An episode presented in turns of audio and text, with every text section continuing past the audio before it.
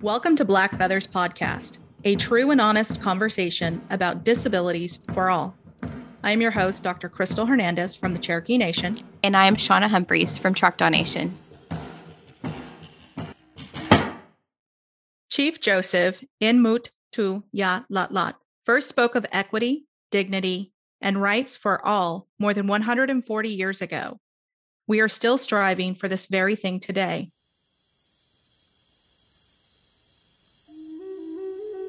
Treat all men alike. Give them all the same law. Give them all an even chance to live and grow. All men were made by the same great spirit chief. They are all brothers. The earth is the mother of all people, and all people should have equal rights upon it. Let them be free man, free to travel, free to stop, free to work, free to trade, free to think and talk and act for myself.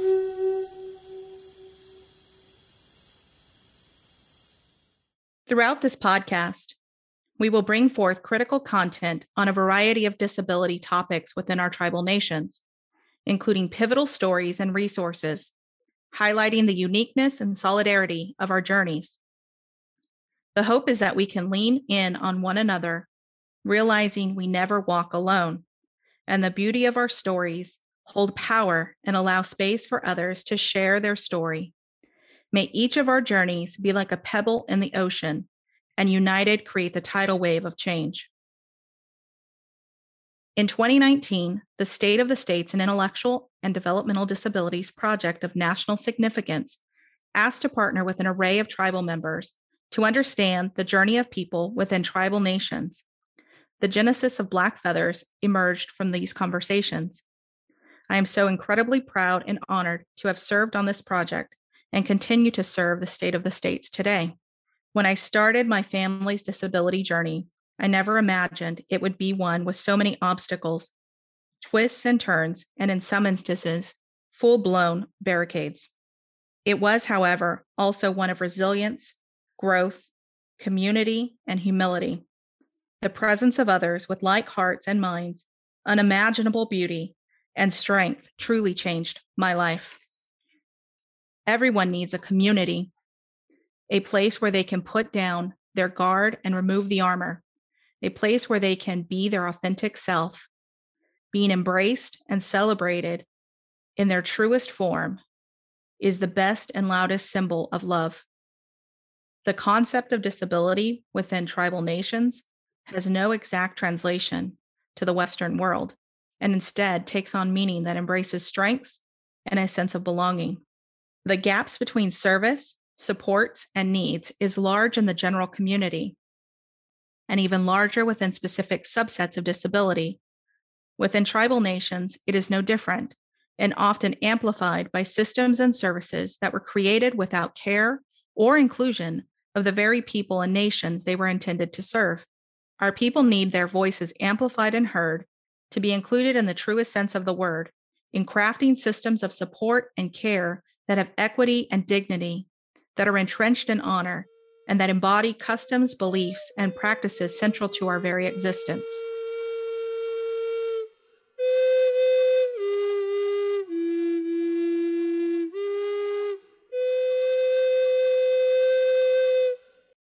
All right. A little story to how I got to be on this podcast with Dr. Hernandez. Um, first of all, it's an honor um, to be here um, and to represent Choctaw Nation. Um, years ago, back in, I guess, the 1980s, there was not a lot of words for disability. Um, I had a stepdad that had a brother, so I guess a step uncle, and they described it as having a water spot on the brain. Um, and although he was grown, he had um, the development of um, a seven or eight year old and was also speech impaired. So at a very young age, I remember learning basic sign language to communicate with him and ended up using that skill like a few times within the community. Um, fast forward, and as I'm going to college, I started out as an accounting major and then switched to rehabilitation science, which is the bachelor's level of the CRC, the Certified Rehabilitation Counselors. There, I learned about a variety of disabilities and skills and how to help individuals truly focus on their strengths. Um, I remember doing a wheelchair project um, when I was in obtaining my bachelor's, and I remember going to Walmart and in the wheelchair, and not very many people looking you in the eye or um, even holding the door open for you or not knowing what to say to you um, really opened my eyes to some of the stigma that people with disabilities face. Um, and then I continued to get older and start working for my tribe. I realized there's not enough information on Native Americans with disabilities, there's not enough voice. Um, it's very prevalent with Native Americans, but yet there's just not enough information or data. And now, as a LPC, a licensed professional counselor, and personally, I also have a half brother and a nephew that are on the autism spectrum. The Native American views seem to be different on those with disabilities. There seems to be less stigma, and they make room for the difference. The language is also, there's no equivalent for a word for handicapped or disabled. Um, the the language often just explains the difference, but never in a negative way. So, for example, uh, to be deaf is Haksobish Issa, which Haksobish is ears, and this is all in Choctaw, and Issa means stop. So, like ears stop.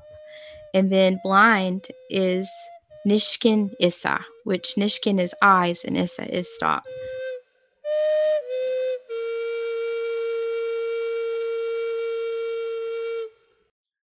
So, my family's disability journey started about six years ago. My youngest child um, started displaying really early on some signs and symptoms that made me believe that he needed further evaluation and screening related to a developmental disability. I should probably say that I'm also a trained psychologist.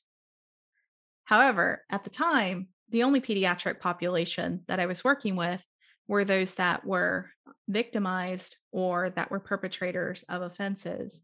So I had very little training on developmental disabilities from my graduate program and any subsequent training. And so as a mom, I started noticing differences in the way that he attended or didn't attend to his name, to noises, I noticed that there were differences in the way that he would feed, his tongue movement. I noticed that there were little different um, ways that he would move his toes, and, and and just some some things like that. And knowing what I knew, which was very little at the time in terms of developmental psychology, I talked to his pediatrician. Um, he was about 14 months at the time or so, and at that time pediatricians were really telling me he's he every child's different. He's your third. You can't really gauge them off of the other two. Um, and really wanted me to just wait, just wait. He's a boy. A month or two pass. I continue to advocate for a screening. And I have to say, screenings are recommended by American Academy of Pediatrics he continued to push me off and I continued to advocate. It came to the point of me basically not allowing for a no, not allowing for just wait any longer. I requested the screening. He finally did the screening. He was about 17 months old. And he recommended at that point, based off the screening content, that he was displaying some developmental disability uh, indicators. Made a referral to a pediatric psychologist who specialized in developmental disabilities and intellectual disabilities. Just shy of two years old, we went in for that evaluation that felt like an eternity to come. And I have to say, again, as a psychologist sitting in that room, the appointment lasted less than 45 minutes. I noticed that there were an array of psychological tests within the um, bookshelf and the bags. I noticed that there was um, a lot of um, just questionnaires and surveys on the desk, but none of them were used. She asked me a few questions about his development, his play, and my pregnancy. Asked for him to engage with a dump truck and a puzzle piece and after that stated that we were done. I, at that point, asked why none of the instrumentation was deployed. And she was shocked and surprised that I knew what the instruments were.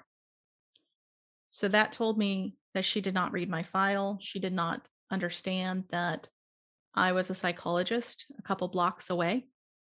Yes, not working with that same population in the same way, but having enough knowledge and information to know that this was inappropriate.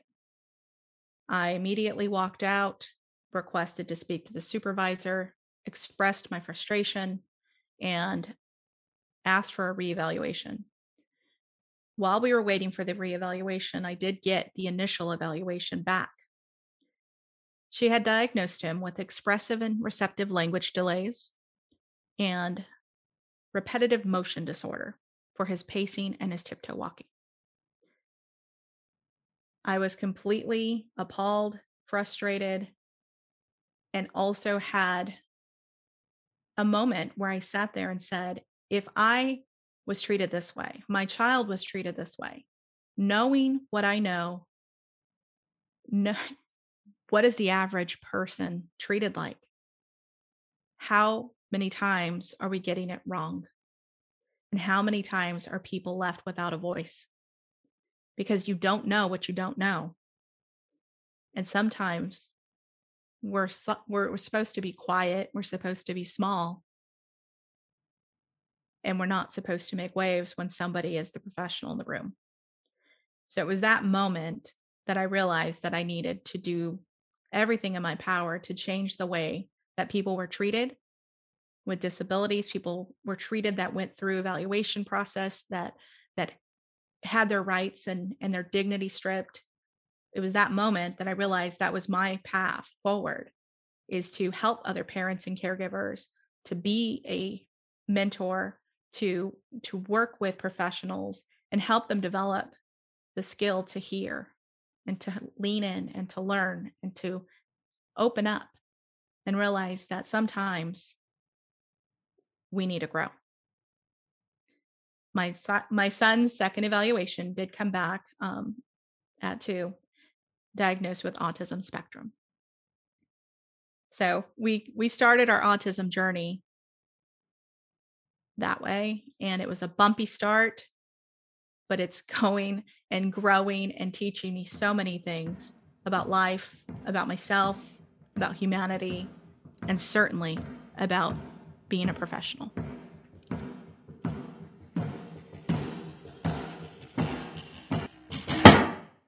So, you know, when we talk about disabilities and we talk about our tribal nations and services and in supports and different things like that, Shauna, it's just how often do we see these massive, you know, vacant spaces of information or even the ability to to say that we need more? Kind of like when your story you were talking about how you know, you go in and they're like, oh, well, it's a boy, or well, that's what explains the difference. It's almost like it's just not really wanting to be faced sometimes, too. Um, and our tribal nations seem to have lesser of a voice because, you know, a lot of times our pediatricians are not Native American themselves. Um, and so it, it really is. There's there's some gaps that need to be filled, and, and we need to be that voice to help all those in need you know, a lot of times we talked about awareness and awareness and awareness. And I know, you know, in the groups, the dis- disability groups that I'm affiliated with and part of, yes, awareness is key and critical because a lot of groups and people still aren't aware. But it's really about initiation and action at this point and trying to create opportunities for groups and people to be heard to have gaps filled to to really be included and have that true sense of equity that you know is beyond just you know this this word that gets tossed around you know and working in mental health space and working in um, social services and and just spaces that touch humans. Um, oftentimes in our tribal nations the things that we do that are so critical and vital don't fit the mold that Western society and the governing bodies really want us to, to have and do. And I think it's a huge missed opportunity to truly have and embrace things that work and things that can work and and bring hope and and really are culturally rooted and dignified. Yes, I agree. You know, Native American culture, we're a very collective culture. Um, so it's not individual, you know, like Western society.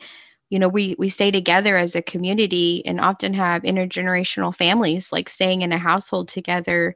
Um, and as you know, on the mental health realm, that is, you know, that's a protective factor for a lot of different arenas, is having that family support. Um, and so, like tapping into that in our storytelling and our our, our way of life, um, healing mind, body, and soul, kind of that whole connection is huge. And, and we do see a difference there. It's like mind is separate in the Western society, mind is separate than the physical side and then the spiritual side you know it may or may not even be considered um, whereas native americans all three is what makes a person whole Right. It's interesting that you mentioned storytelling. Storytelling is going to be one of the main components of this podcast.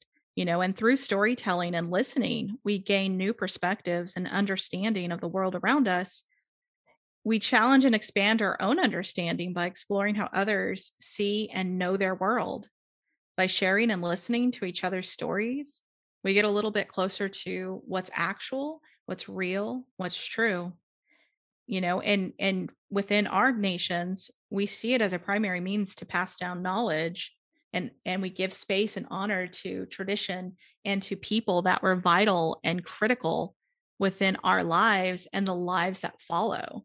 And so i'm so happy that you mentioned storytelling because i really wanted to emphasize the significance of that on our people Yes, I agree. And, you know, and storytelling takes on many forms. Like we think storytelling as like, you know, talking and telling our stories like we just did.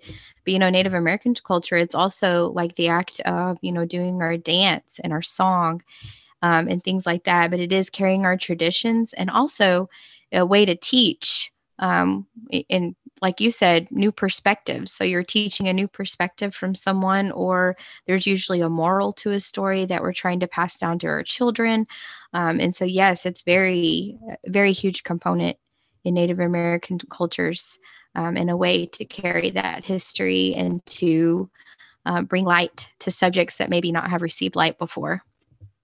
Absolutely. And we with storytelling and with honor and with with kind of the pass on of what we're talking about throughout this podcast in every episode i would imagine we can never talk enough about the impact of historical trauma you know the the collective emotional wounding that transcends across generations for our people you know it it, it goes on to you know folks that aren't even born yet, right? When we're talking about the loss of life and the loss of land, loss of population, the loss of culture, language, traditions, you know, and resources, even, and how impactful that is on everything that we do from the way that we learn and love and and engage trust the way that we parent um, the way that we work and the career paths we choose you know it, it's all entrenched in this historical trauma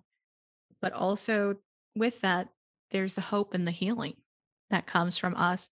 We are such resilient people that can and do often step forward and work together and like you said come together in ways that are so powerful Yes, and I often say, you know, our ancestors chose to walk that trail to give us a better life versus staying and possibly being, um, you know, completely killed off, you know, for lack of a better better term.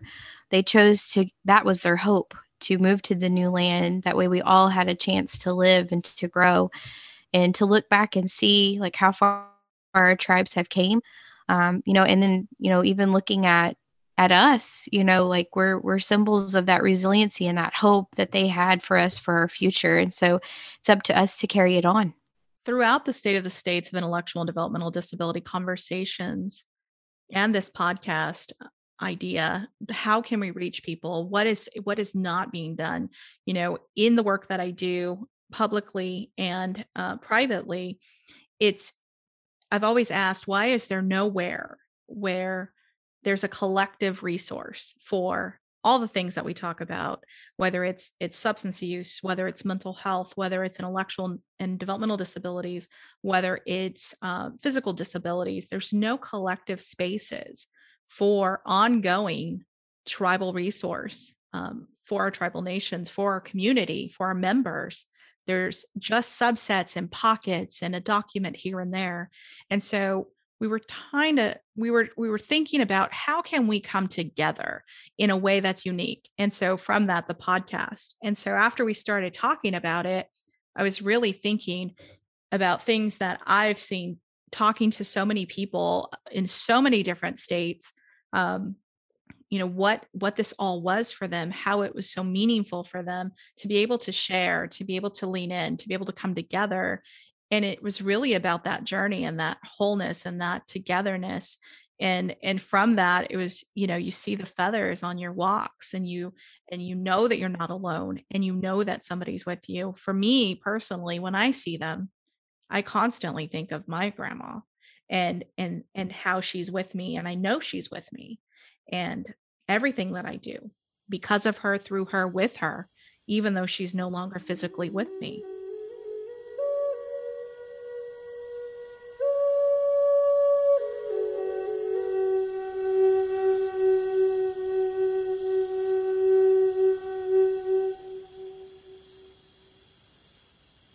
to provide a description of our Black Feathers podcast logo, um, it's a circular logo um, and it has two feathers uh, following the circle. The colors of the feathers are black and red with a turquoise background. Um, this symbolizes a lot of things. And so, coming together, looking at how to design a logo, we were so wonderfully lucky to have um, a disabled artist with magical skills take this meaning in these stories and really come up with a concept that embodied everything that we were describing. You know, we're talking about harmony, we were talking about the journey, talking about not being alone and having those subtle reminders that we're not alone, but then also weaving through the warrior and the fact that we're resilient and we will fight and we will stand up and stand with and push forward. And so taking all of that content and really designing this logo in such a powerful and meaningful way was fantastic. And I'm so proud. Yes. Same. I'm very proud of that logo. Um, and how it all came about was just beautiful. Um, very beautiful. You know, how they, we found the artist. Um, it's a passion of the artist and everything that it symbolizes. Um, this this logo is something I'm also very proud of. Even having the website, you know, after we just we discussed having this podcast, we discussed having this podcast and, and what that intended audience would be and what that intended meaning would be. And immediately we thought about the gap that I talked about there is no collective resource place that has ongoing, up to date, easily accessible resource and content. And we wanted that website tied to this podcast so that we can direct folks over and they're able to look and obtain and see, but we're also able to use and engage in meaningful ways with them, collect information that would really help drive the decisions of our partners and our stakeholders and our funders about the decisions they make when setting up funding opportunities or supporting different projects and programs throughout the tribal nations. And it's an amazing opportunity to be able to have your voice heard, your story told, your information really used in meaningful ways that will help you, your families, your communities, and our people.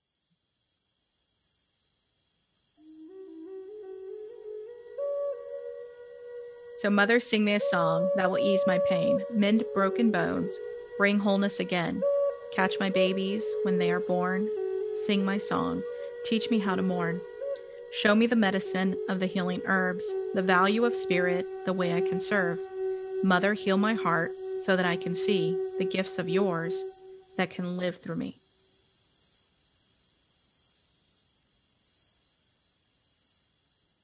Join us next month for episode two of Black Feathers podcast. We will be discussing the concepts of mental health, mental wellness, and mental illness.